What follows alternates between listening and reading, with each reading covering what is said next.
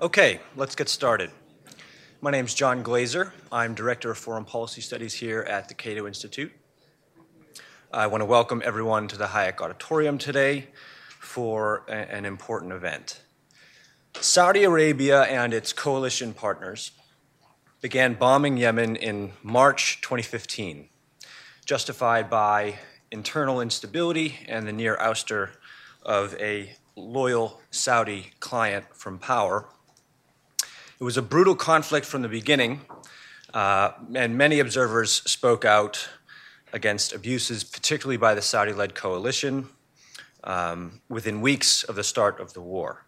But for a very long time, uh, it seemed that beyond a few intrepid journalists and uh, human rights organizations and policy analysts here in Washington, no one really paid it much attention, even as the humanitarian situation became more and more dire.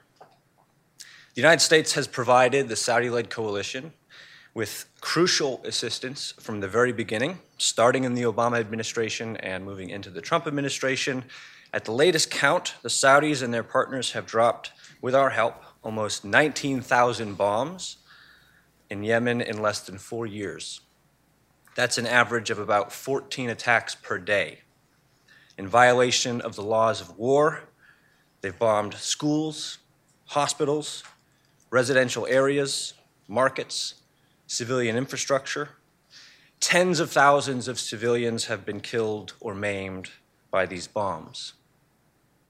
I think the first moment this conflict got widespread national and international attention was on August 9th of this year, when Saudi Arabia dropped a laser guided bomb on a school bus filled with Yemeni children headed to a field trip. 44 children and 10 adults were killed. The harsh images of smoldering, twisted metal and mangled bodies were enough to garner considerable news coverage. Um, a large crater still marks the spot where the bomb fell, and just a few yards away from it, uh, a, a large sign is posted with big lettering in both Arabic and English. It reads, quote, America kills Yemeni children. We shouldn't doubt that many Yemenis feel that way. Another moment of belated national attention came in late October when the New York Times published a lengthy report on the conflict along with this image. The girl in this photograph is seven year old Amal Hussein, and she is suffering from starvation. A result of the bombing campaign as well as the blockade the Saudi coalition has imposed on Yemen, which prevents food aid and humanitarian supplies from getting into the country. An estimated 14 million Yemenis are in need of food. Eight and a half million are on the brink of starvation. And one estimate put the number of 85,000 Yemeni children under the age of five have starved to death. Saudis have been credibly accused of using starvation as a method of combat, which is a serious war crime. About a week after this photo appeared in the New York Times, this poor girl also perished. One more digit in the flurry of statistics. This has happened to tens of thousands of Yemenis. It's kind of a futile enterprise as we sit here in our comfy seats, but if we can try to multiply the brief glimpse of human suffering depicted in this photograph by orders of magnitude, by tens of thousands, we might be able to begin to grasp the enormity of the crimes that the Trump administration has helped enable and that our tax dollars have helped facilitate. Fortunately, a few vocal members of Congress have corralled their colleagues to exercise their constitutional authority to check the president's war powers and put an end to U.S. involvement in this shameful and unnecessary slaughter. One of them is here today, and I'm very honored to welcome him to the podium now. Please give him a round of applause, Congressman Ro Khanna.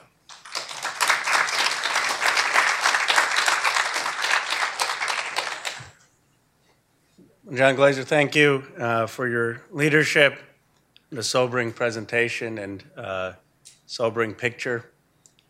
I'm uh, honored to be here, uh, very grateful for Cato Institute's voice.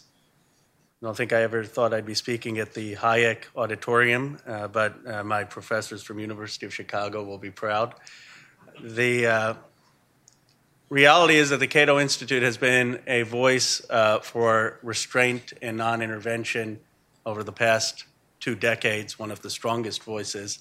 Uh, and on that, uh, there is, in my view, large growing agreement in the United States Congress. John talked about the humanitarian crisis, and I just want to put it in a little bit more perspective, and I'm sure Kate Kaiser will, who's been a leading advocate for this. The UN uh, has reports that say you could have a famine that affects up to 12 to 14 million people in Yemen. Now, to put that in context, the largest famine in recent history was in West Bengal in 1943, and that took about 3 million lives. This, we're talking about 12 to 14 million. Rwanda, there were 800,000 deaths. Bosnia, about 100,000. So you have a possibility of suffering on an unimaginable scale. And we know what the cause of the potential famine is. And there are people already, as John pointed out, dying, kids every day of malnourishment, cholera, or starvation. But we know that the food and medicine uh, isn't getting in to Yemenis civilians. This is not complicated rocket science. It's not some complicated foreign policy issue. Put bracket what you think Yemen's government should look like whether it should have the old uh, government back or how much role should it be for the Houthis or the Saudis or the influence on Iran. It's a very simple point. The Saudis right now are bombing Hodeidah. As a result, not enough food and medicine is getting in, and there's extraordinary inflation in Yemen because of a lack of food and medicine, and most people aren't able to afford what they need to live. Now, Amartya Sen has said that famine is always a political problem. It's never that we don't have the food or medicine. If you talk to people, often in my district, they'll say, well, why can't we just get food and medicine in? And I know we have someone from Oxfam and we have folks from many relief agencies. The problem isn't that the world isn't able to get the food and medicine to supply. The problem is that the bombing campaign and the restrictions on the ports aren't allowing that to get to the Yemenis people. So, what we have said is bracket the political question. Griffith at the UN, Special Envoy Griffith, can figure out the political question. Let's just have an immediate ceasefire, a cessation of violence, so that we can save human lives. That shouldn't be a difficult political issue. That should be something that everyone in our country wants. And we introduced about a year and a half ago, working with Gio Saba and my team and my national security advisor, Kate Kaiser, and other nonprofit groups, a war powers resolution that said the United States is not allowed to refuel Saudi planes or assist Saudi planes in targeting without the authorization of Congress. Now, when we introduced that resolution a year and a half ago, and Gio will remember this, we had to try to convince colleagues that the United States was involved. And I said, it's only in Washington. I mean, everyone on the New York Times or reads the New York Times front page knows that we're involved. And I started to realize classified briefings are just affirmation of front page New York Times articles. But we had to get people in to convince the, our colleagues that we were involved. And we finally we got a compromise resolution that at least acknowledged that we were involved and that that involvement was unauthorized. But back then, there was no appetite uh, from either party's leadership, frankly, uh, to uh, stop the support of the Saudis. Senator Sanders and Senator Lee showed great courage in uh, the Senate. They made progress. They introduced the resolution. They got to about 44 votes. Uh, and then there was a loss of momentum. And then, as John pointed out, you had two events. You had these horrific images coming for, from uh, the uh, Yemen of kids dying, of kids being bombed, buses being bombed, and you had the death of Khashoggi, And I think the death of Khashoggi was a turning point. And the irony is, uh, he was killed because he was critical of the war in Yemen. But it took his death for the world to listen to what he had to say.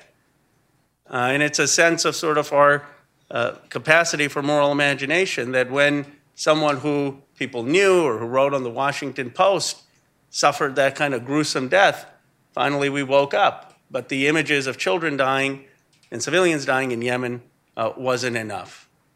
And so we reintroduced the Congressional War Powers Resolution, uh, and we were denied a vote in the House of Representatives. They, the, the, the clear War Powers Resolution says that any member of Congress can introduce a resolution and you should have a vote within 15 days if there are activities, hostilities that are unauthorized. And we did not get a vote. Now, there has only been one time, as I understand it, that this has gone to the Supreme Court. In the case of El Salvador, members of Congress sued the administration saying that uh, they were unauthorized in activity and they sued under the War Powers Resolution.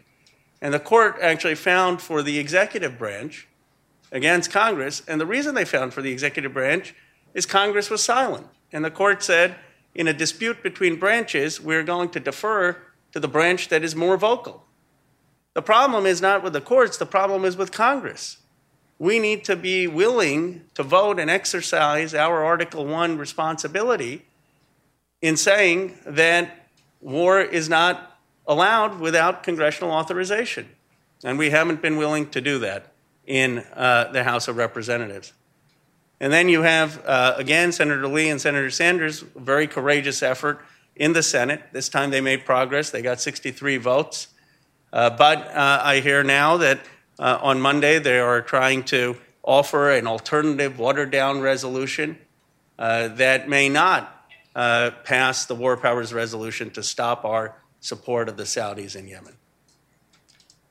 Let me end with a few comments of why this matters beyond the humanitarian crisis. On one level, all of us should care just because of the pictures of the young girl up there. I mean, it's, it's going to be a stain on the conscience of every person in power or responsibility that we have been silent and complicit in the catastrophe that's happening in Yemen. It's uh, something that all of us will live with. And so we need to fight just on a basic humanity. But when you look more broadly at our foreign policy, I was struck by this uh, article I read recently in the Times on the rise of China.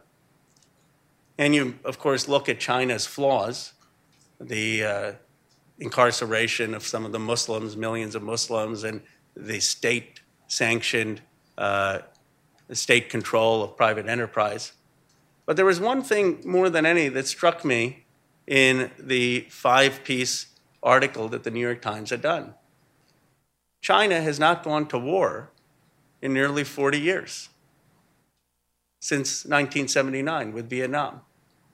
Think about that. For an administration that says our big competition is China, one of the powers, us, has been bogged down in almost every conflict from Iraq to Libya to Syria, now Yemen, I mean, ask people. That sometimes there's such a disconnect between Washington. When I go back to your communities and ask folks, do you think the United States should be involved in a proxy war between the Saudis and Iran and the Houthis in Yemen? Is that where the United States' strategic interests lie?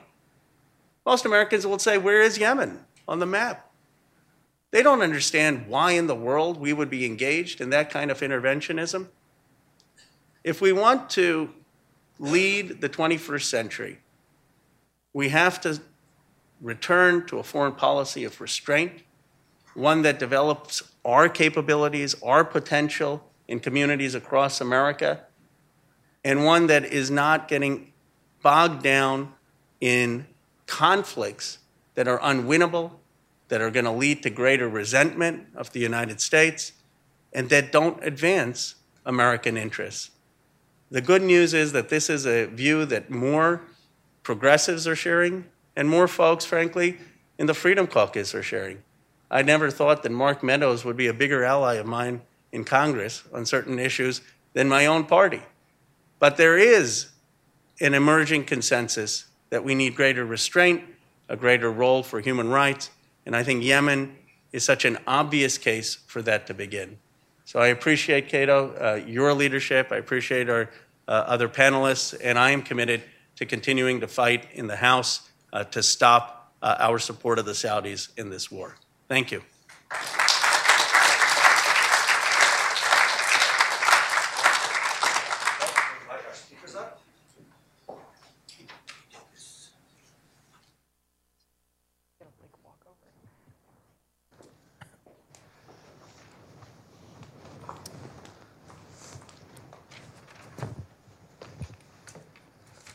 Really appreciate the congressman's comments, and they're a good starting point for us. Um, to my left is Caroline Dorminey. Uh, she's a policy analyst in defense and foreign policy studies here at the Cato Institute. She recently co authored a lengthy paper on the effect of uh, U.S. arms sales, including to countries like Saudi Arabia. Um, Scott Paul, to my right, is a humanitarian policy lead at Oxfam, and he recently returned from a trip to Yemen. So it's important to get his insights on the facts on the ground. Kate Kaiser is a policy director at Win Without War, a project of the Center for International Policy. And prior to her current position, she served as Director of Policy and Advocacy at the Yemen Peace Project. Um, so I want to start with Caroline. Um, can you just give people a sense of uh, the extent of U.S. involvement, what the specifics are of our help to the Saudi coalition, when it started, what, what the status of it is right now? Absolutely. Um, let me back up a little bit first and tell you a little bit about my background in this field. So, I work on defense politics, force structure, international arms trade, basically anything that is weapon systems related is within my wheelhouse. So I'm coming at this problem from a very specific viewpoint. Um, and I've been working with my colleague, Dr. Trevor Thrall, for well over a year now, looking at how do we assess the risk associated with arms sales? How do we estimate some of the downstream consequences that can come from some of these sales? And you know, we're looking at a bunch of different factors, and there are a lot of different things that can go on. But I think what's most striking is that arms sales aren't a quick one and done transaction. You don't export something and then throw your hands up and say it's no longer my problem. Um, some of these systems can be in a foreign military's arsenal for 30 years conservatively. If they're doing life extension programs, if they're maintaining their systems well, it could be up to 50 years. That's about how long some of our major systems exist in the UN, the US military, so it's not unreasonable to think that anything that we're selling now could have an impact in that country and that region for 30 to 50 years. And, you know, Saudi Arabia hasn't, when they first started the conflict, they didn't have to go out and immediately buy all of the planes they're going to use and all the bombs they're going to use. They already had those stockpiled because they'd been buying weapon systems from the international coalitions for years, primarily from the US. And we have continued to sell weapon systems to Saudi Arabia and other coalition members like the United Arab Emirates and Bahrain while this conflict is happening. And we're not alone in this. The US is not the only country that is supplying all of these weapon systems. The UK, France, Spain, Germany, some of our main European allies are also selling weapons. But the US involvement is a little bit different in that we're giving more security assistance, we're giving more military assistance than these other countries. We're not just selling a large volume of weapons, we're also helping with targeting. Until recently, we were helping refuel their planes. We help gather intelligence and share intelligence with them. A couple months ago, it came out that US Army Special Operations Forces were actually active on the ground in Yemen. So while there is enough blame to go around for you know, supplying these countries that are doing this horrible, horrible work in Yemen. It's not only the US. When you look at some of the effects that these weapons have caused, the, US, the casualty rate in this conflict is high, has been sustained at a very high rate. I think right now it's about eight Yemeni civilians per day that die just from warfare. So that's not involved in starvation, that's not involved in the famine or the diseases that have flourished in Yemen under these circumstances. The, those eight people, those eight Yemeni civilians, die from bombs and bullets that largely the US is supplying. So when you think about all of these downstream consequences that have been brought about, how bad it is, how many people, when they look at this conflict, say, why, why are we involved? Why are we condoning this? Why aren't we doing something to try and come to a diplomatic solution, try and come to a peaceful resolution to this conflict? And part of that answer is there's a strategic alliance between the US and Saudi Arabia to counter Iran's influence in the region. But the Trump administration has also introduced another reason. They have amended some of the guiding principles of arms sales. Basically, it tells the DoD and the State Department under what conditions we should be exporting arms. And the Trump administration this year amended a lot of these documents to say that economic considerations should be included when we're deciding who to sell weapons to, how much we're going to sell, what types of systems we're going to sell. And so they've really introduced this factor of profit. And that's one of the most problematic things that I see when I'm coming at this conflict and when I'm looking at all of the arms that were flowing into these countries. Because for me, strategic concerns and foreign policy goals should never be subservient to profit. That's not what this country is run on. That's what I fundamentally believe.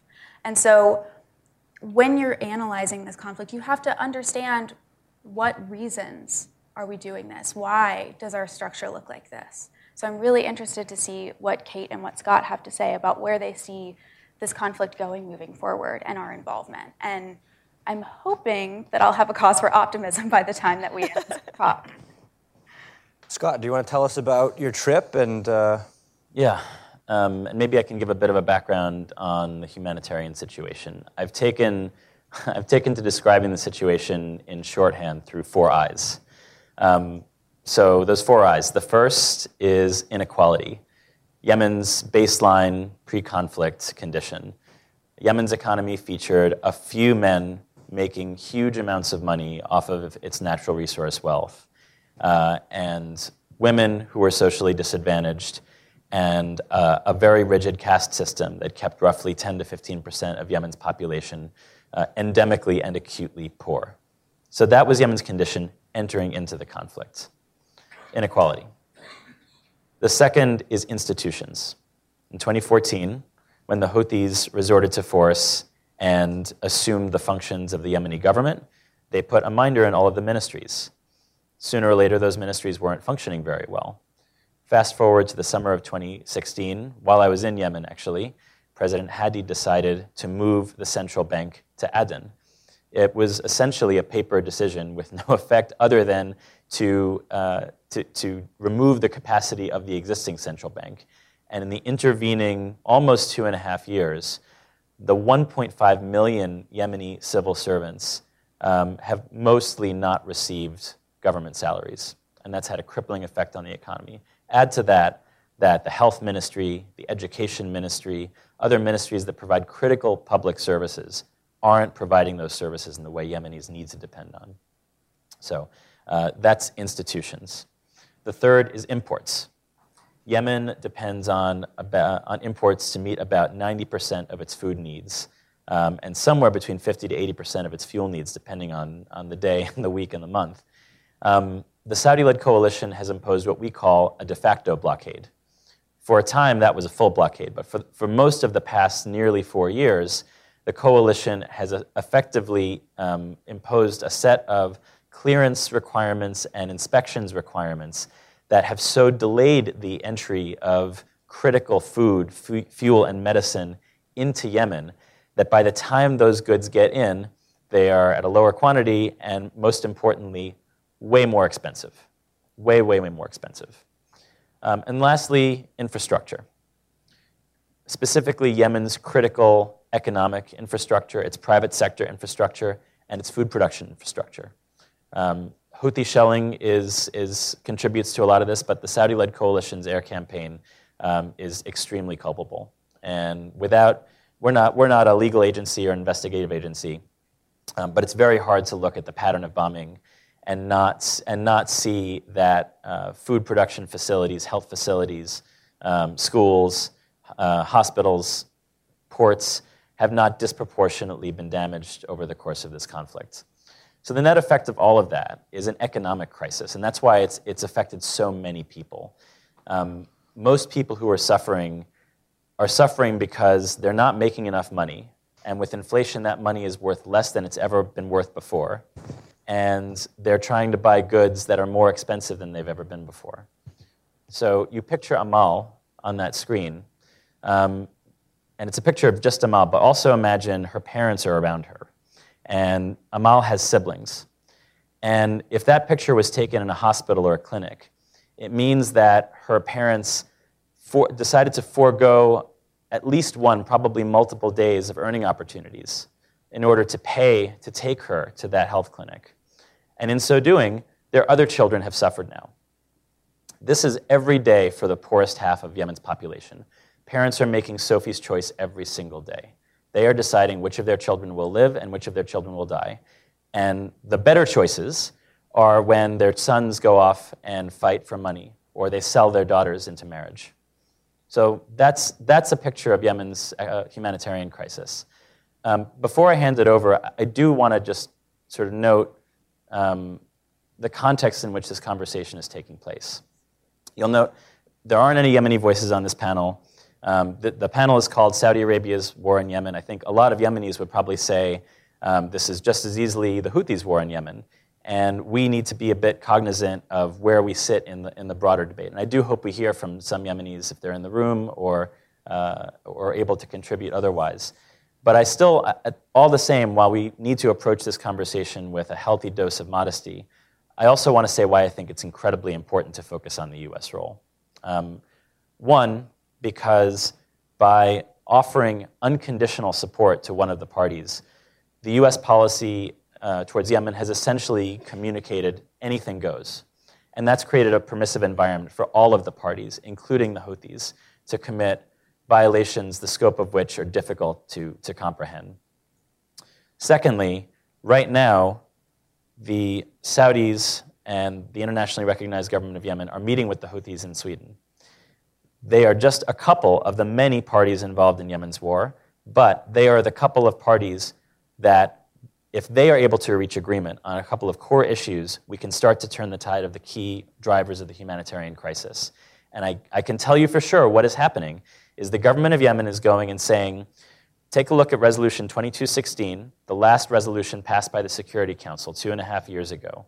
And this says that the Houthis, you need to surrender and give up your heavy weaponry and stop performing government functions. And if you don't do that, we're not really interested in talking. And the Houthis are saying, well, we're, we're pretty good at fighting, and we don't really feel like making concessions that amount to surrender. So um, we're going to continue to behave badly. And US support to the Saudi led coalition essentially says this strategy is working out just fine for us, and we're, we're prepared to see this continue indefinitely into the future, regardless of the humanitarian consequences. Thank you. So, Kate, I know one of the many things you focus on is uh, the goings on on Capitol Hill with regard to this issue. Um, there's been a lot of activity very, very recently on that. Do you want to uh, inform people? Sure. Um, so I think it's important to note that what we're seeing right now in Congress is really kind of a fever pitch moment of years of advocacy and activism um, by Americans, by Yemenis, um, by relief organizations working on the humanitarian situation. And so um, I like to walk you through kind of how we got here.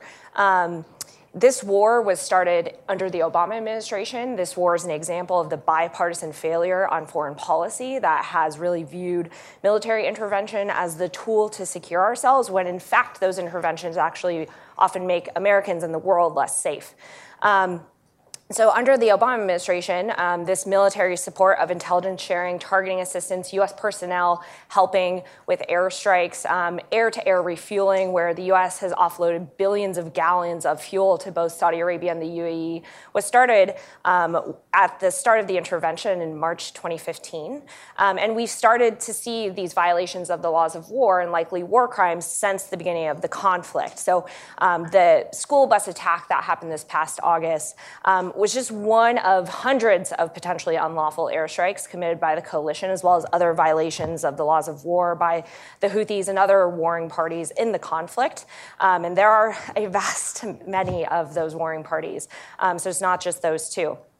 And so, under the Obama administration, um, Chris Murphy, a senator from Connecticut, um, along with Rand Paul from Kentucky, um, started to call the question on why are we arming the coalition who is misusing U.S. weapons and targeting civilians and killing civilians using our support. Um, and so we saw first this vote in August 2016 on a tank sale, um, and 27 senators voted in support to block this sale of tanks to Saudi Arabia. Um, fast forward about nine months later to June 2017, and um, obviously, there had been a change in administration. Obama, at the end of his administration, put a partial hold on precision guided munition sales to Saudi Arabia and the coalition um, due to concerns over misuse and civilian casualties in the conflict. Um, but Trump very quickly came in and reversed that hold and decided that we would continue to sell um, weapons unconditionally um, to Saudi Arabia and the rest of the coalition. And so when they notified Congress of a new sale in June 2017, um, Senators Rand Paul and Chris Murphy, um, as well as many others, um, introduced another resolution to block this sale of precision guided munitions, and 47 senators um, voted to block that sale. So you have a 20 senator increase in just a matter of months. And during this time, again, there were continued civilian casualties. There was a kind of an amping up of um, the naval blockade that also affects the air and land ports in Yemen, um, and has really been kind of an amplifier effect for the humanitarian crisis. Um, and since that time, you know, in June 2017, one of the key reasons that um, some senators say they let that sale go through um, was because the Trump administration secured commitments from the Saudi led coalition um, that they would improve their targeting procedures, that they would make things better, um, that they would kill less civilians during that time. It was in a um, formatted in a letter from then foreign minister from Saudi Arabia, Adel Jubeir um, that essentially said we would review our procedures. Um, unfortunately, after that sale, um, there was a continued clear pattern of airstrikes targeting civilians in civilian areas, everything um, from residential areas and hotels to internally displaced people camps um, who quite literally are some of the most vulnerable people in the country um, and should not be targeted with by any party to the conflict. Um, and so over this time, there's continued kind of hand wringing in Congress. There's statements going um, out, floor speeches, um, but there's there's outside the arms sales, there wasn't really concerted action to call the question on what the U.S. was doing um, until Congressman Khanna um, formed a small coalition um, along with Republicans. Thomas Massie was his co-lead on the Republican side, and they introduced a War Powers Resolution. Um, under the War Powers Resolution of 1973, Congress passed a law in the wake of Vietnam that says we will not allow the executive branch to get us involved in secret covert wars. And it gives Congress the power um, to essentially force a vote on withdrawing U.S. armed forces from a conflict that it believes it has never authorized, whether through an authorization for the military force um, or it doesn't, you know, prevent an imminent threat to the United States or its interests. And so it, it does not fall under the president's Article 2 powers. Now, as Congressman Khanna um, alluded to when he was giving his speech, um, that fight over H-Con 81 um, last year was really about even determining whether the United States was at war um, in Yemen, whether we were actually even refueling Saudi jets and UAE jets, um, because there was there was consensus among both parties' leadership that what you're saying we're doing, what the New York Times reporting, is not actually happening, and this is largely because the lack of transparency from the Department of Defense, who, if you look at their statements over several years, give a kind of different story of what we're doing. Sometimes it's targeting precision, sometimes we're doing target selection. Other times we're just doing trainings on civilian casualties. And kind of this murkiness, I think, was a, a way for them to continue this support um, that was never authorized by Congress and actually only authorized um, under what's called an acquisition and cross servicing agreement. Sorry to get a little wonky here, but this is a, a bilateral agreement that DoD is authorized to execute with a country that theoretically is only supposed, to allow them to transfer goods and services to military partners. It says nothing in their ability to authorize these agreements about aiding another country's war and actively being involved in hostilities of another country. And this is where the War Powers Resolution comes in. That um, resolution in 1973, again, sought to prevent covert wars like we saw in Laos and Cambodia, that really started with US advisors. Um, and so it defines hostilities as when the United States military is helping is participating in the movement of or helping coordinate the movement of foreign forces in another um, country's war. And this is almost quite certainly what we are doing in Yemen, where we are refueling jets so they can go and bomb Yemen. We are helping them pick their targets, coordinating their activities for airstrikes. Um, and so there, there's certainly over the last period of a year been essentially a bi- growing bipartisan consensus that actually what we're doing in Yemen does constitute war, that Congress should have a say in what we're doing. And that's why, after this fight happened in the House last year, we saw 44 senators vote um, in support of a war powers resolution in the Senate and why um, 63 senators have now said essentially like enough is enough. We're not just going to sit by while the department of defense tells us everything's fine while civilians continue to be targeted using our weapons and the humanitarian crisis spirals out of control. Because the bottom line is that you cannot end this humanitarian crisis without ending the conflict. And as long as the united states continues to provide unconditional military support that also gives this intervention political legitimacy on the world stage, these parties will continue the conflict because they, uh, while there is a vast economic cost for Saudi Arabia and the UAE, they have convinced themselves that they must save face, they must win a military victory, and that's the only way that they can, t- that they can end the war. And the international community has a lot of leverage to actually change that calculus to say that no, you cannot continue this tragic and terrible war indefinitely, and that it doesn't actually serve anyone's interest, whether it's Yemenis, whether it's Saudi Arabia, whether it's the United States, or the rest of the international community. Thank you. so at the beginning of Kate's comments, uh, she referenced, I think, Chris Murphy's question why are we uh, supporting the Saudis in this effort? Caroline mentioned it too. And you know, I think there's a few things going on. Um, so the Trump administration's novel uh, justification, or really just the president's novel justification, is that uh, our arms sales to Saudi Arabia is creating jobs and uh, it's, it's good for us um, in a zero sum kind of financial way. Um, so there's that, but there's also, you know, we've been allied with Saudi Arabia for a long time. Uh, and so, sort of out of inertia or strategic habit, we remain committed to that alliance despite the fact that it's changed over the years. And over the decades, the importance of Saudi Arabia to U.S. interests has just gradually diminished. Um, another justification is that we need to continue to support uh, the, the, the, coalition because we have uh, troops and bases on uh, some of these uh, territories, and they allow us to project power in the region. And we're, we're rather busy in the Middle East. We have about 50, somewhere in between 50 and 60,000 troops. Defense Department sometimes is not all that uh, transparent about the precise number. But uh, we're bombing Syria and Iraq. We are uh, still occupying Afghanistan. Um, we're involved in, in Yemen. And so we, we have a lot of, of, of activity there. And, and the strategic argument is oh, we need to continue to support these allies because they allow us to project power in the region. But that skips over the point that uh, we actually don't need to be this active in the region. Uh, the strategic importance of the Middle East has been vastly overstated for decades, um, and we don't need to constantly be engaged in um, perpetual low level violence in order to secure U.S. interests.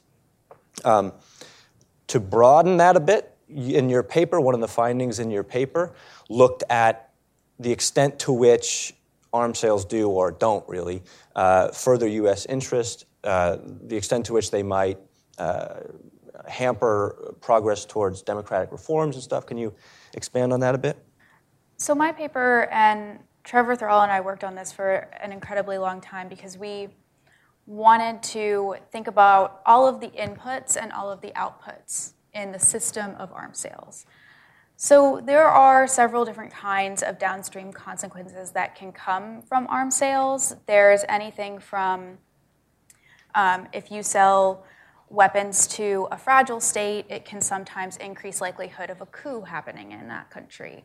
Um, you get things like blowback, which happened in Iraq, where um, we sold weapons and gifted weapons, to be quite honest, through grants and, and security assistance and all of these different functions to the Iraqi military and the police force. And then when they were confronted by ISIS, they promptly dropped them on the battlefield and they were picked back up and used to fight US soldiers. That's an instance of blowback. Um, there's also a myriad of other downstream consequences, and some of these are actually happening in Yemen. And they're not the ones that you necessarily think of. There are, of course, the humanitarian crimes, there are the humanitarian disasters where civilians are being killed.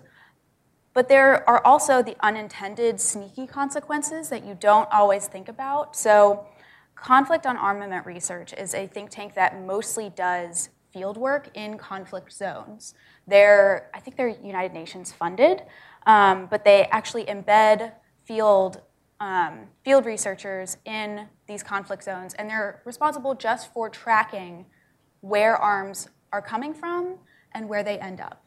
So, some of the arms that the US and some of these European nations have sold to Saudi Arabia, UAE, Bahrain, that are used in Yemen are actually finding their way not only in the black market in Yemen, because of course in a conflict zone, there are rampant black markets for these goods because you have an increased supply, you've got a great marketplace for it, there are less government controls on this sort of action.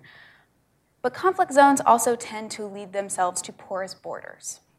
So, a lot of these weapons, well, I wouldn't say a lot, a, a significant amount so that it is noticeable, are flowing into Yemen and now out into Somalia and the Horn of Africa. So, what we're putting in to Yemen is not actually being contained in Yemen. It is further destabilizing the surrounding region, which then has this feedback loop effect where, well, if the Horn of Africa further destabilizes, then maybe we're going to have to, you know, increase military intervention there, which we already are there. American forces, American military forces are already active in Somalia.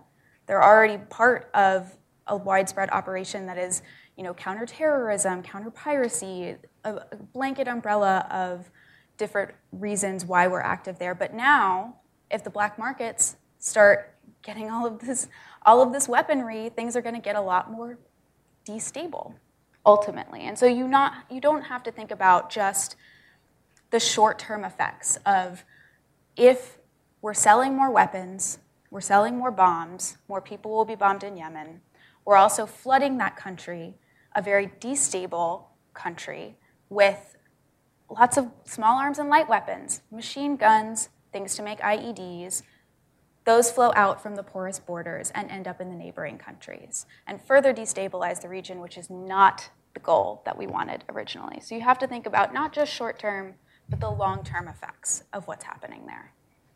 I should say one of the other justifications is that uh, Iran is supporting the Houthi uh, militias. And, um, you know, that uh, the, the proxy war nature of the conflict uh, serves as a justification for the United States to continue to support the Saudi coalition. Uh, what's curious about that is that the Iranian support of the Houthis prior to the conflict was negligible. I mean, you can find some evidence going back to about 2009. But it ramped up significantly in the midst of the conflict. And so the attempt to uh, stifle uh, an Iranian proxy has actually emboldened both Iran and their proxy. Uh, and obviously, that's not uh, good for, for the conflict or U.S. interests or um, Kate, did you have comments on the strategic question of Saudi Arabia, maybe something with uh, Iran, the Iran angle? Sure. I mean, I think, um, you know, the Yemen for the United States has always been security focused, right? Um, we've been launching drone strikes in the country since 2002. Um, and we, you know, it's really interesting to hear Caroline talk about kind of the different weapon flows because people forget that we, um, armed and aided former President Ali Abdullah Saleh, who's now dead um, due to the current conflict, um, because of counterterrorism concerns. And yet, Saleh operated um, in what some experts call a security rent seeking system. And so he would create security threats to get more external aid. Um, and so the United States was providing the CT weaponry that was theoretically to fight Al Qaeda, but then he was actually using that assistance mostly and giving it to the Revolutionary Guard to go and fight the Houthis in a previous series of wars called the Sada Wars. And so, um, by virtue, this misuse of U.S. weaponry has been in Yemen has been happening for decades. Um, and so, and I think the Iran question is really interesting to kind of view within the frame of the Sada wars that happened. So the Houthis, um, they're not an ethnic movement. They come out of a religious revival movement. They're really a movement based on seeking political power within the Yemeni state. Um, this, I, you know, and they, they're original leader was killed by the Saleh government, and a series of wars were started in 2003, 2004, and lasted till 2009. Ended in a variety of ceasefires, then were restarted. Um, Saudi Arabia actually previously intervened in these wars as the Houthis went over the border um, around 2009. And Saleh used this narrative um, of trying to define the Houthis to external actors to get more support, similar to what he did with counterterrorism. And if you look at how he framed the Houthis during those wars, you know, first they were like um, a Shia rebel movement. Then they, at one point, they were a um, Gaddafi movement that Libya was aiding because the Gulf states were unhappy with Gaddafi at the time. Um, then he framed them as an Iranian proxy. Um, and there's always been this kind of paranoia within the Gulf states about um, this kind of regional uh, power dynamic between Iran and Saudi Arabia um, about who would have the most influence in the region. And um, Unfortunately, you know, the Houthis are not good actors by any means. They have committed continued violations of the laws of war um, and potential war crimes um, that have been documented by many different organizations. Um, but the, the Iran narrative has really been overblown to garner support in Washington. And what we have seen over the course of the conflict is really like a self-fulfilling prophecy where the more this, the idea that they're an Iranian proxy is hyped up, the more support the US gives, the more kind of um, outrageous the attacks on civilians happen in Yemen by the Saudi led coalition, which gives the Houthis a reason to turn more and more towards Iran and seek external support. Um, and not only that, it's also, you know, bolstered in whatever legitimacy they have, the popularity amongst the population as Yemenis are getting bombed from the sky um, by Saudi Arabia and the United States. Because I want to be very clear many Yemenis, when you talk to them, ask, why is the US dropping bombs on us? It's not just Saudi Arabia.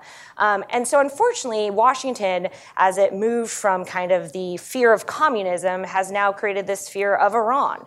Um, and we're seeing a very um, similar um, case being made by this administration, in particular by John Bolton um, and Secretary of State Mike Pompeo, that really the only way to deal with Iran and its um, destabilizing influence in the region, which that's to say nothing of Saudi Arabia's destabilizing actions in the region, um, not just in Yemen, but in Lebanon and Syria, is to uh, address the Iranian issue through military confrontation. And yet, what we've seen is that if nothing else, Iran has honed its asymmetrical warfare throughout the region. And the US is not very good at fighting those types of asymmetrical wars that we've seen over the last 17 years. And so what happens is the US is not really focused on actually um, addressing the reasons why Iranian gets a foothold, Iran gets a foothold in these countries, which is typically um, related to political and economic grievances that uh, push people to seek alternative um, sources of power within their countries. Um, and so you know, what we have is now this everyone talks about Yemen as a Saudi Iran proxy war, but this is a war that was started over local political and economic grievances that came out of a failed, uninclusive transition process following Yemen's Arab Spring revolution. And no one really talks about that, but like that is so essential to actually solving the conflict, not just the intervention. And um, creating a viable unity state that could actually have a chance at peace in the long term. And so you know, unfortunately, um, this Iran narrative has kind of captured parts of Washington. Um, but, you know, people like Katie Zimmerman, even at the American Enterprise Institute, acknowledge kind of how this narrative has been used to paper over what's really happening in Yemen to garner more U.S. support. And I think it's really important to peel that back because even if you, the U.S. were to get fully involved in, in the war in Yemen, which it should not, um, you wouldn't be addressing the Iranian issue. You would probably be inviting them to get fully involved. Um, and no one knows what that actually looks like if they were to get fully involved. Um, and the better way forward is to actually have Iran help with the negotiations and have them push the Houthis um, to the negotiating table, with the U.S. pushing its um, supportees to the negotiating table. And um, just overnight, there was a report that um, Iran actually wanted to get help at the UN peace process with Martin Griffiths, and he, they were rebuffed because the US objected. And so I think there's, you know, because of this. Uh, the administration's desire to go to war with Iran um, whether in Iran itself or somewhere in the region, we're seeing the United States actually pr- put up roadblocks um, towards any type of diplomatic solution, whether it is in Yemen, um, potentially in Syria, or even just addressing Iran's own, um, you know, fledgling nuclear program that was addressed by the JCPOA. So there was there was mention of uh, the fact that there are many uh, militants in Yemen, and there was also mention that of the Yemeni perception that the United States is is bombing them, and it's not just Saudi Arabia.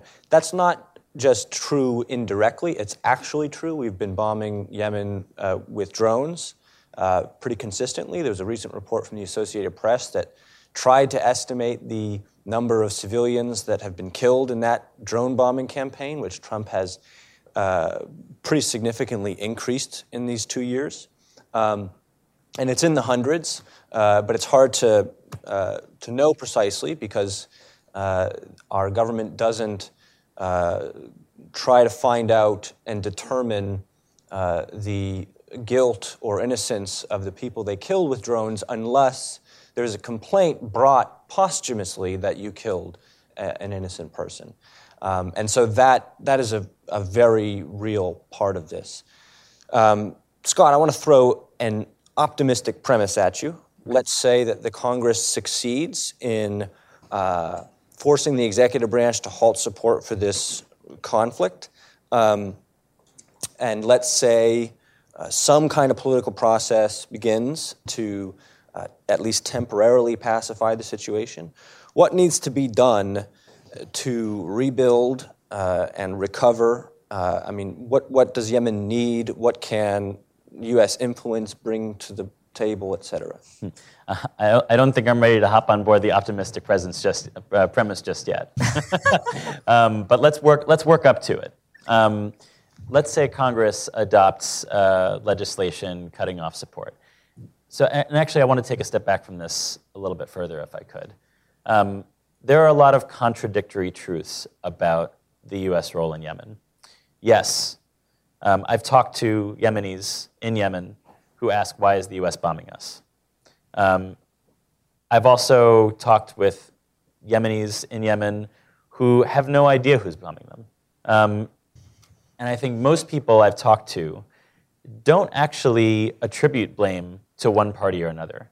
Um, in fact, the media narratives get all mixed up. I've, I've spoken to people from displaced, displaced from Hodeidah, um, which is an area for which the coalition has rightly come under heavy criticism for pursuing an offensive. Um, and they've said, well, look, we, we tried to stay, but we ultimately left because we didn't know where the Houthi landmines were anymore. And the Houthi snipers made it impossible for us to go outside. And Houthis dug up, uh, dug trenches through our sewer lines, and so we didn't have any fresh water anymore. And likewise, you have Taiz, which uh, has gotten much less international attention, but where the Houthis have put in place a horrifically cruel siege. Um, and I've spoken to people who have left Taiz and said, we were prepared to, to try to see out the siege. We wanted to protect our homes, but then the coalition bombed our neighborhood, and we couldn't stay. Um, and so I think there, in the U.S., there is um, there's a lot of narrative that focuses on the relative virtue of the different actors that doesn't really comport with how Yemenis see the conflict. Um, Yemenis see the conflict first and foremost as an economic problem. When you ask them, and I don't mean all Yemenis, but particularly poor Yemenis who are suffering through the worst of this, they want jobs, they want an economic recovery so their money is worth something and so prices come down, and they want the conflict to end. And when they say that, I think they're pretty realistic about what that means. They don't mean everybody stop fighting, but they mean that the principal internationalized parties take the steps necessary to fix the economy and put the government back together, um, at least in a nominal sense, so the ministries can function. And they have an intuitive idea that those things are linked, and, and guess what? They're right. So, coming back to the US and Congress, um, the hardest thing about going to Congress or the administration um, is we as advocates basically are in a position where we have to say, you have to do, you have to make this total break with the last 60 years of conventional wisdom about Middle East politics and US alliances in the region to tell what has been a very close ally that they cannot pursue what they perceive as a core interest of theirs, or else the nature of the relationship will fundamentally change. And we can't guarantee it's going to solve the problem. That's a really, really hard, hard ask to make. Um, but I think the, the reasons that John and Congressman Khanna outlined make me feel very justified in making that ask. Because we know, even though the US is in many ways a marginal player in the war, the US is a global hegemon, has a huge amount of influence with the Saudi led coalition, and has a huge amount of influence at the UN Security Council. And to this point, the US has refused to use that influence to prevent, as Congressman Khanna uh, put it, what would be the largest famine and public health emergency in a generation. So we should be using that. And then finally, to get around to the premise that John laid out, if that happens, um, I think what we need to be doing is to first and foremost make sure that the next phase of peace consultations, there are women in the room, there are youth in the room, there are people representing all of the various Yemeni parties in the room, and to make sure that whatever shape Yemenis choose for the government and the political arrangements that will see them through to the future, that the money that comes pouring in, and it will and ought to, it will and ought to pour in, comes through vehicles that are basically pro-poor.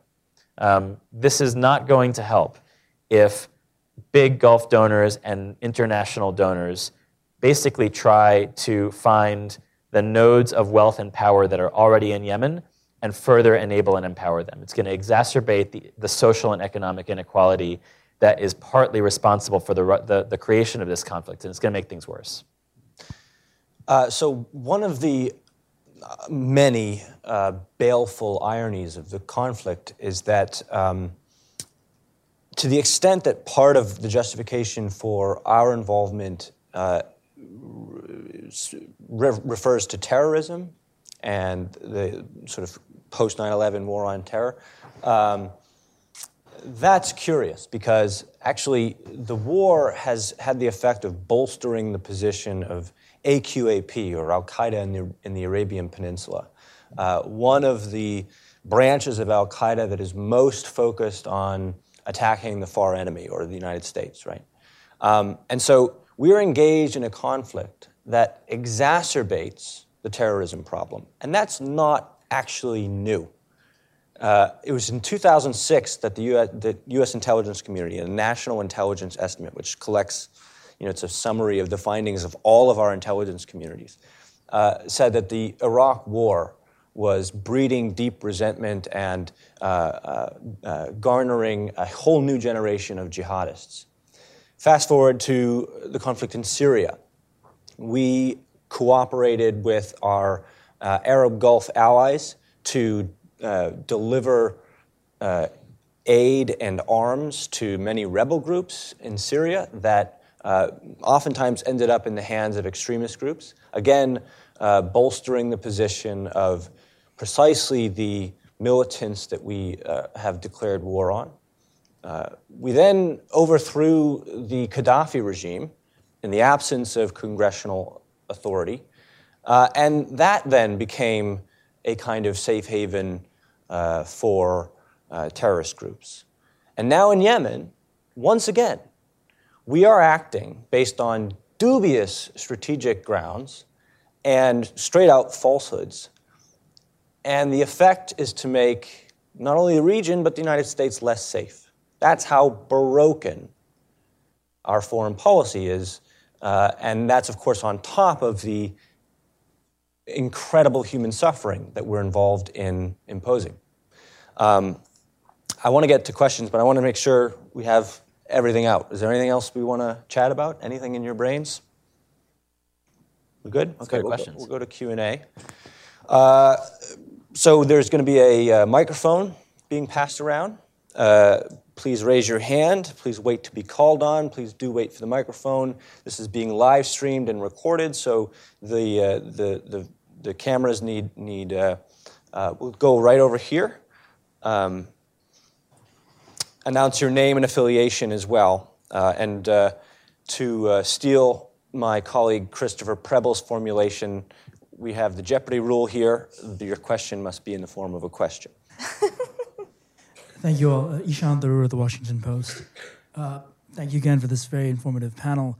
Uh, the line about the last round of talks that collapsed was that the Houthis uh, pulled out, that it, it was de- de- demonstrated their bad faith in these proceedings.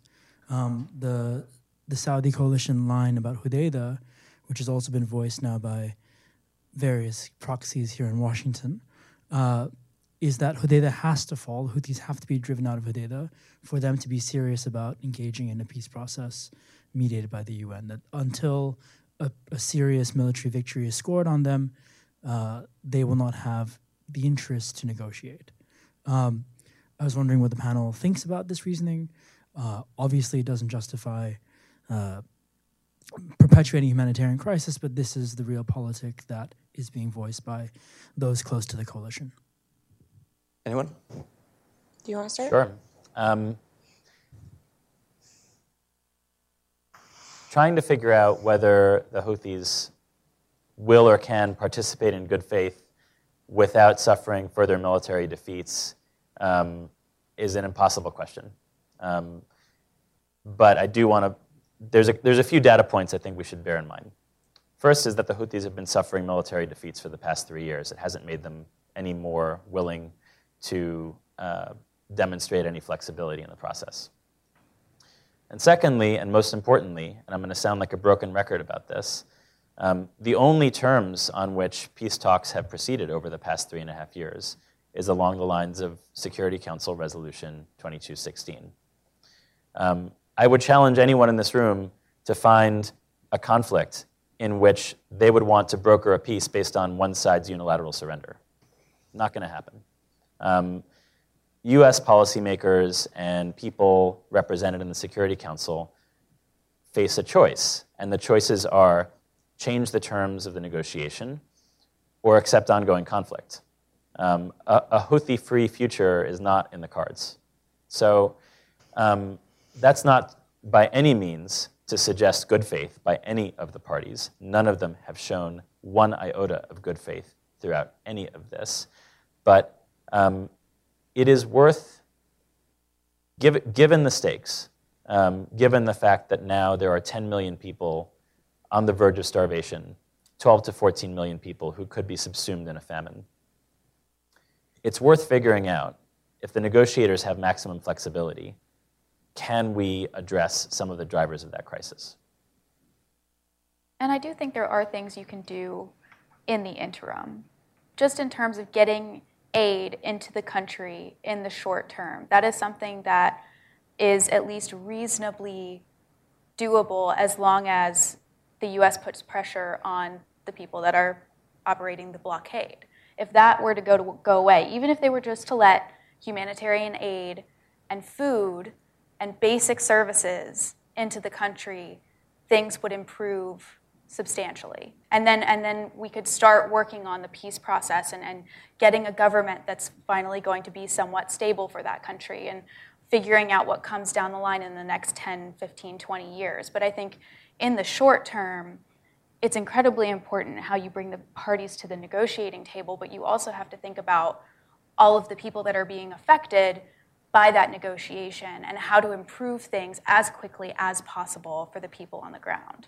And so I think there are incremental changes that can be made that aren't going to look like a defeat in anyone's on anyone's side, just to improve conditions to a baseline that we can work from.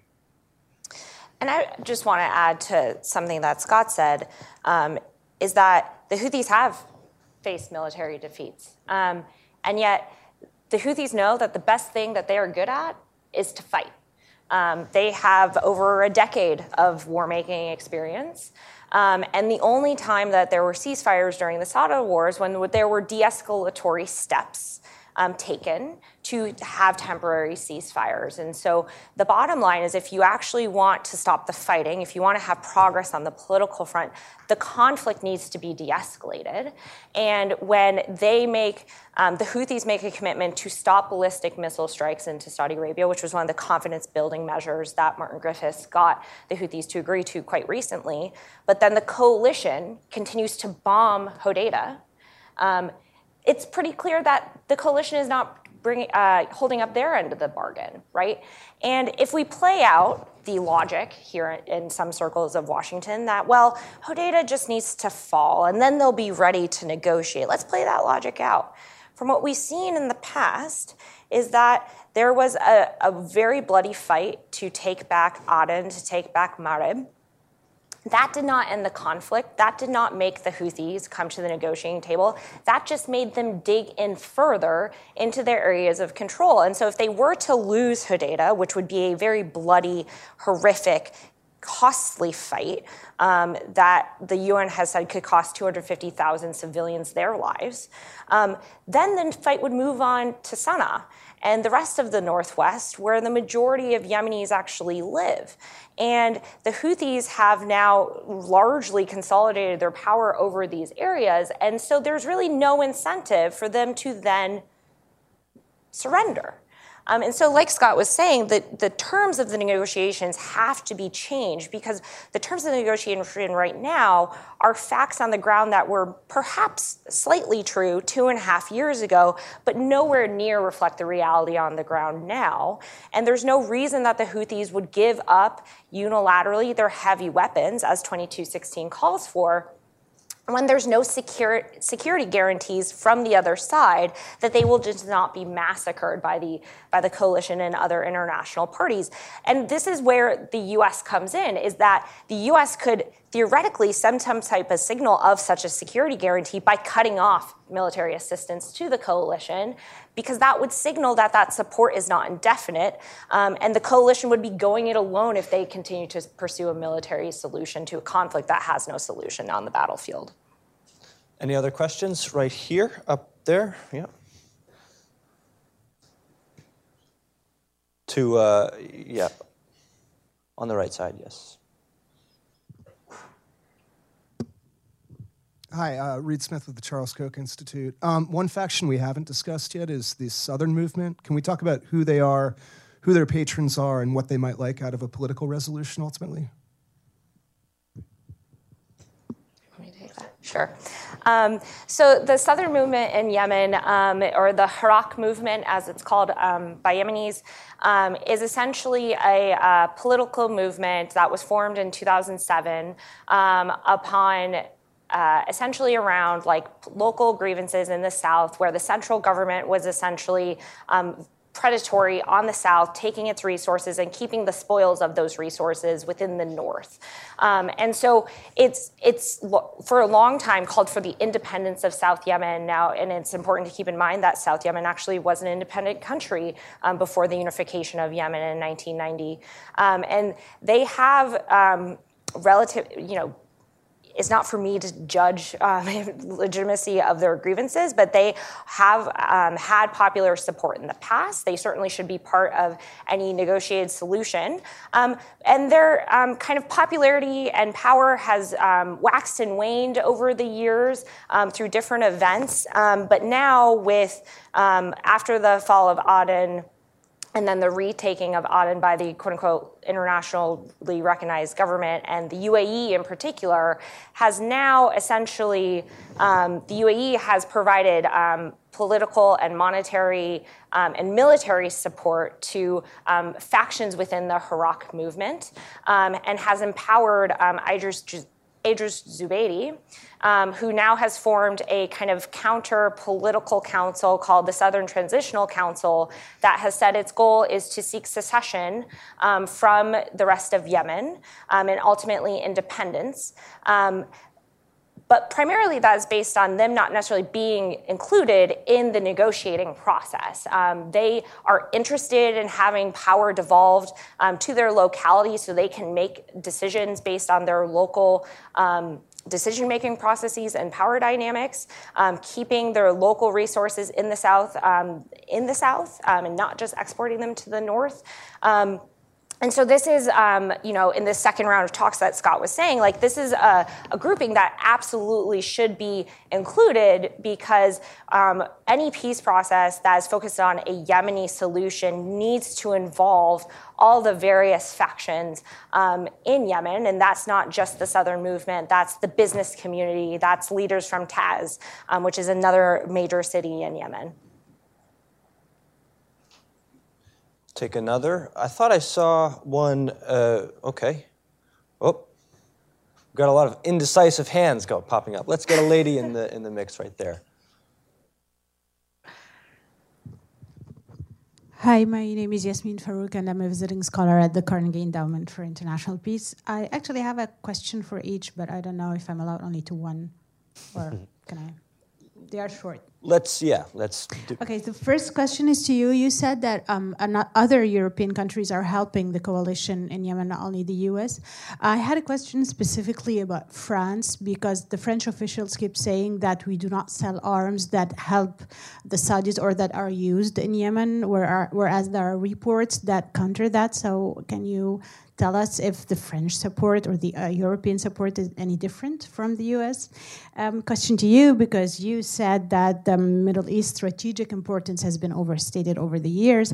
Don't you think that September 11th was a bit of pushback on that in the sense that the problems in this region do not stay in this region and they reach all the way out and that maybe they are they were wrongly dealt with with more American interventionism. Maybe it was the wrong answer, but it doesn't necessarily mean that the US has to stay far away. And then the question is to why the US is bombing us. Don't you think that people in this region again anyway say the US in any problem and again maybe because the US interventionism in this region was done the wrong way? And the last question is that to you, Saudi Arabia keeps saying that they give hundreds of millions of aid to Yemenis. Where does this money go, and do they really get it? Thank you. Should we go in order? Sure. Um, so there are European countries that are also sending arms to Saudi Arabia, UAE, Bahrain, basically any country where they're involved in the coalition at all is it's viable. Um, from what I have read, France has sent weapons to some of these countries. Whether or not they have been used in Yemen is not particularly relevant in my view because they could be used in Yemen. And there's no lingering influence. Once the UK or the US or France or Spain or Germany exports and sends those weapons and actually delivers them, they lose the control of those weapons. They are now the property of that sovereign government to use as they please. There's this kind of there's this idea that the exporting country will retain leverage, which hasn't proven to be true because we sell a ton of weapons to Saudi Arabia and UAE and Bahrain, and we haven't been able to exert any leverage in this conflict or any other conflict. And so once those arms have been delivered you lose control over how they are used. So, whether or not France thinks they have been used in Yemen is kind of irrelevant to the question because they could be used in Yemen, and France doesn't have any control over what missions those weapons can then be used for after they've already exported them. Um, the, the control that you have as a country, as a foreign government, in when you're making the decision to export, the only instance where you have control is yes or no. Are we going to do this or aren't we going to do this? You can say that you know we're going to have leverage afterwards. They're going to be dependent on us for maintenance. They're going to need our spare parts to have these you know sustain these weapon systems. Iran is still flying F-14s. When was the last time we sold F-14s to Iran? Whether or not France's France's weapons that were sold to the coalition are being used in Yemen is not relevant. The relevant part is that France sold them. Did 9 11 prove that we need to be active in the Middle East to protect us? It proved the exact opposite. Uh, what were the justifications for 9 11? It wasn't that we were uninvolved in the Middle East, it was that we had lots of military bases in the Middle East. It was that we led an effort and actually uh, fought against people at the United Nations during the 90s to stop this. We led an effort to impose one of the harshest sanctions regime on Iraq in the aftermath of the first Gulf War that ended up killing about 500,000 children. Uh, it was because of our support for Israel, which has been unilateral and uh, unconditional despite real problems uh, and uh, uh, um, you know, and, and our support of, uh, of authoritarian governments in the region. So the, it's true that 9 11 was a traumatic event. It was, as far as terrorist incidents go, it was off the charts in terms of how many people it was able to kill. It was uh, an anomaly and not a harbinger of things to come. Since 9 11 and the years since, about six people per year die from terrorism. Most of those are from ISIS inspired or Al Qaeda inspired actors and, and not from actual people who are operationally within these terrorist organizations. Um, we are, that's extraordinarily negligible. That's a manageable threat that fighting them over there so they don't get over here is, is not it doesn't make uh, any, any logical sense. There's essentially three strategic reasons for our involvement in the Middle East. One is oil, the other is uh, terrorism, and the third is uh, bolstering and, and, and maintaining the alliances that we have. Uh, those alliances have, count, have acted counter to our interests. Um, the fight against terrorism, as I mentioned before, has actually exacerbated the problem, not mitigated it. And oil uh, is a fungible commodity sold on global markets and subject to the laws of supply and demand. And our presence in the Middle East does basically, I think, very, very little to protect the free flow of oil. Uh, allegedly, our presence in Bahrain and our daily patrolling of the Persian Gulf waterway um, is supposed to deter Iran from attempting to close the Strait of Hormuz. It's hard to fathom a situation where Iran would want to do that, considering they also export most of their uh, oil through the strait, and it would be counter to their own interests. But also, even without the U.S. presence there as a constant force, um, that such an act, which I mean, logistically, it's going to be hard to do for any country, but and, and Iran is very limited in its ability to do this. But for that to happen, I think would generate an international coalition against Iran and probably threaten the survival of the regime. So these three strategic justifications are just not good enough to justify a uh, policy in which uh, we're constantly engaged in the Middle East. We have 50 or 60,000 troops there. We're killing lots of people unnecessarily and uh, wasting enormous amounts of our own resources uh, uh, to, to just start. So, no. um, this is not this frustration is not at all directed at you, but the question about Saudi and Emirati aid is my least favorite question having to do with Yemen, um, and I'm going to tell you why. First, just to sort of track back, over the, the, the arc of this story. In 2015, the Saudis and Emiratis pledged the full UN flash appeal and then spent six months trying to impose conditions for control on that funding, which essentially resulted in no other donors contributing into the appeal. It delayed the international humanitarian response's funding by somewhere between six and nine months. The following year, um, no, uh, well, fast forward actually a year and a half, um, in the wake of the imposition of a full blockade on entry points into Yemen, uh, the Saudis and Emiratis announced a, a, billion dollar contribution to the UN humanitarian response plan, alongside a number of other investments in key areas uh, of control allied, by allied forces. Um, the billion dollar contribution, very constructive gesture. Um, the rest of it, completely irrelevant and often misdirected. Um, ever since then, the Saudis and Emiratis have fought for attention to their humanitarian contributions, and at times the UN has obliged.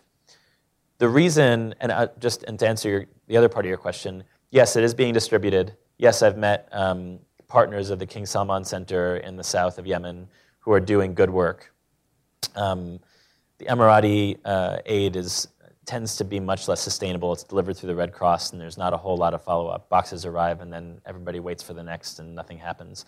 But the reason I can't stand this question is because by answering it, I've now, I've now uh, achieved the objectives of the assistance itself, which is to talk about the merits or, or, uh, or room for improvement of what is essentially a public relations gesture that is designed to distract attention from the role that the Saudis and Emiratis are playing driving the crisis.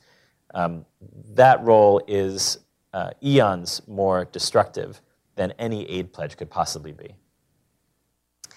Um, and then on your final question, um, it's, it's a good question, and I think it's, it's really indicative of kind of how the U.S. sees its policy and then dismisses um, kind of anti-American sentiment as either just like has to happen or it just has no basis in reality. And I think um, that is a mistake because for decades, U.S. foreign policy in the Middle East has been securitized. It has been focused either on military interventions um, that has unleashed second order and downstream effects that have affected the the people of the region in various ways, whether that's the unleashing of sectarianism due to the Iraq War and the backing of Maliki.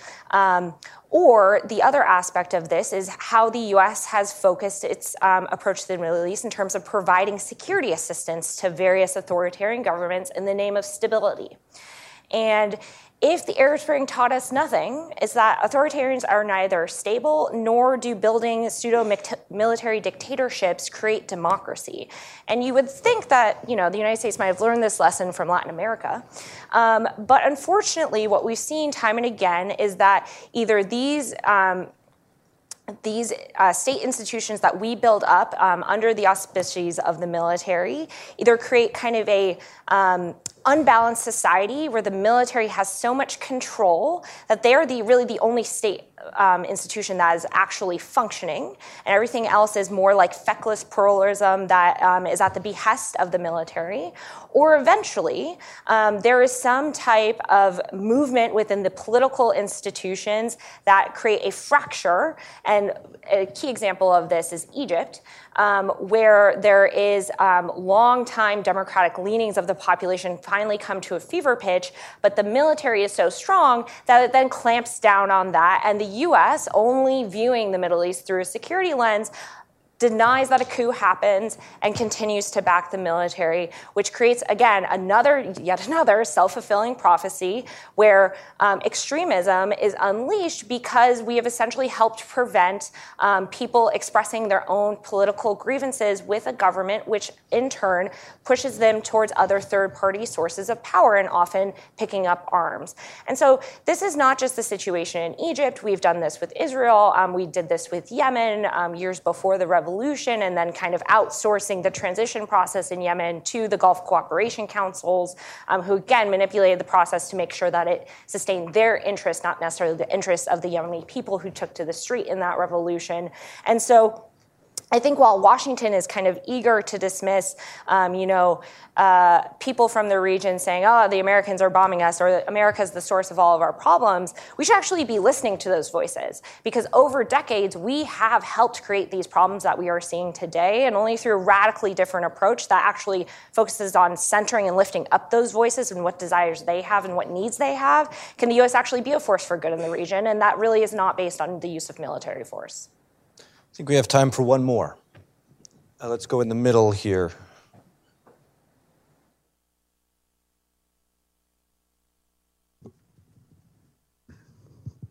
Good morning. My name is James Boyd. I'll be a grad student at Johns Hopkins in January.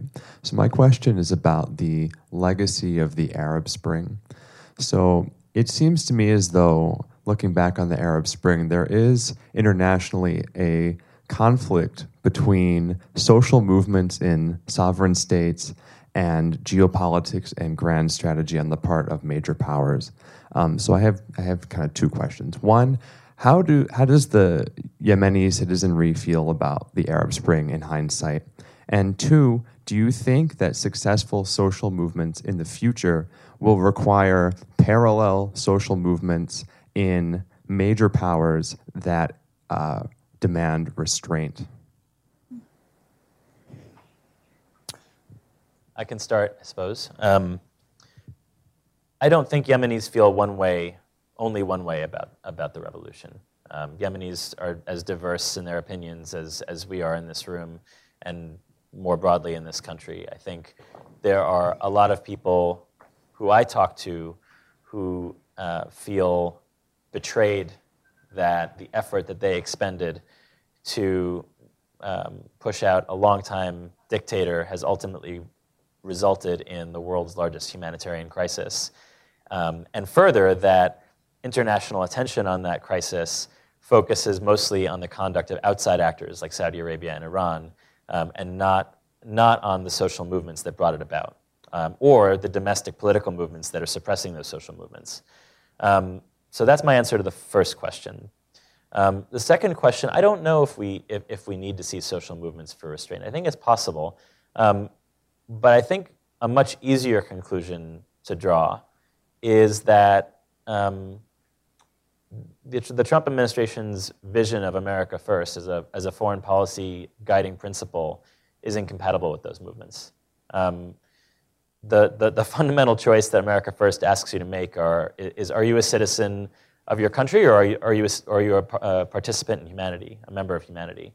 Um, it's a choice that Republicans and Democrats have never, uh, at least at conceptual level, asked us to make, um, and it's one we shouldn't have to. And at, at, at a very basic level, um, for a start, we ought to be supporting those social movements rhetorically as a matter of administration policy, and hopefully as a matter of practice as well. Yeah, I would just add to um, kind of tease out the last thing that Scott said, and that um, I think, you know, under the Obama administration, um, many officials were quick to rhetorically support the movements in the region, who were led by youth primarily, um, calling for change or reform or the fall of dictators in their country. Um, but there was no actual tangible action um, to actually support them to you know bring um, them together with the established um, kind of points of power within those countries and negotiate a way forward towards a unity government towards um, a political system that actually would serve um, the people um, I keep coming back to Egypt. I lived in Egypt before the revolution, and it was very clear um, in 2010 um, that there was a change upon us, and people were going to um, finally stand up for their rights. And then they did, and the Obama was very quick to make his Cairo speech, and then nothing really happened after that. And I think that's where the connection to social movements here um, are very important to connecting with movements in the country because I think there is a, a new um, wave of people in this country who understand that. Um, we can better America all we want, um, but ultimately, until we address our role in the world, we can't actually strengthen ourselves or um, strengthen other people. And that our security really comes from securing other people. And how do you do that? You listen to the needs and desires of other people and ensure that our government is not an obstacle to achieving those things. And um, part of that is kind of a, a wide reformation of US national security policy to understand that perhaps we should be um, expanding our approach to not just dealing with governments, but also dealing with civil society and social movements within those countries. Um, because until we see those things, um, unfortunately, it appears that people are very happy to try to go back to the pre Arab Spring status quo of just bolstering authoritarians to address these kind of inflated threats that um, Washington often helps create um, to serve other countries' interests that aren't actually in our interest necessarily. Um, and until we kind of have a reckoning with how we approach U.S. engagement in the world and understand that we, it's not just what America needs, it's what the, what the world needs, um, we won't see um, sustainable change or um, you know, res- resolution to conflicts that are often rooted in political and economic issues. So I, I, take a slightly different view on, on our approach to uh, movements around the world. I, I, don't think it should be U.S. policy to pick and choose uh, who uh, we want to support in various countries. I don't think it's any of our GD business. Uh, and uh, we can actually trust, trust our elected officials, as I think has been demonstrated uh, pretty clearly, to make the right decisions. I'm all for uh, rhetorical support for uh, groups that we find that are consistent with our values, and I'm even more for you know civil society and groups like Oxfam and uh, uh think tanks and non-governmental organizations and, and, so on, and activism uh, in support of these groups. That's that's very good. But with regard to your question about whether a parallel movement in great power countries towards restraint is is upon us Maybe. I'd certainly like to see that. My colleague Trevor Thrall uh, has done a lot of work on uh, shifting public opinion uh, generationally, and the millennial generation is more than any of their uh, predecessors uh, more inclined to, to want to have a restraint uh, approach to U.S. foreign policy.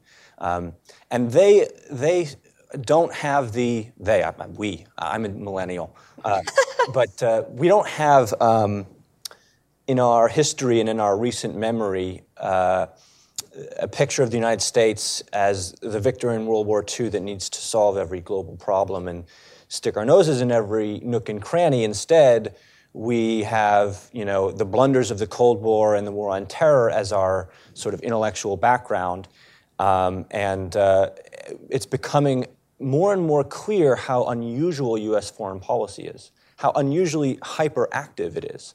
In the past 30 years, we spent about $15 trillion on the military. It's an unfathomable sum of money that no other country has come close to. We have 800 military bases in about 70 or 80 countries. The country with the next most overseas bases is Russia, coming in with a strong nine. China has one. In the past 30 years, we've engaged in more individual military interventions than we had in the preceding 190 years of our existence as a nation. Those numbers come from Congressional Research Service. Uh, this, is a, this is insane, our, our, the level of hyperactivity that we have on the world stage and how often military centric it is as opposed to using the other elements of our power. And so I think that's becoming more and more clear. Uh, and so uh, hopefully it will. Um, engender more support for uh, restraint oriented policies. I want to thank everybody for coming and for listening and for your input and for your questions.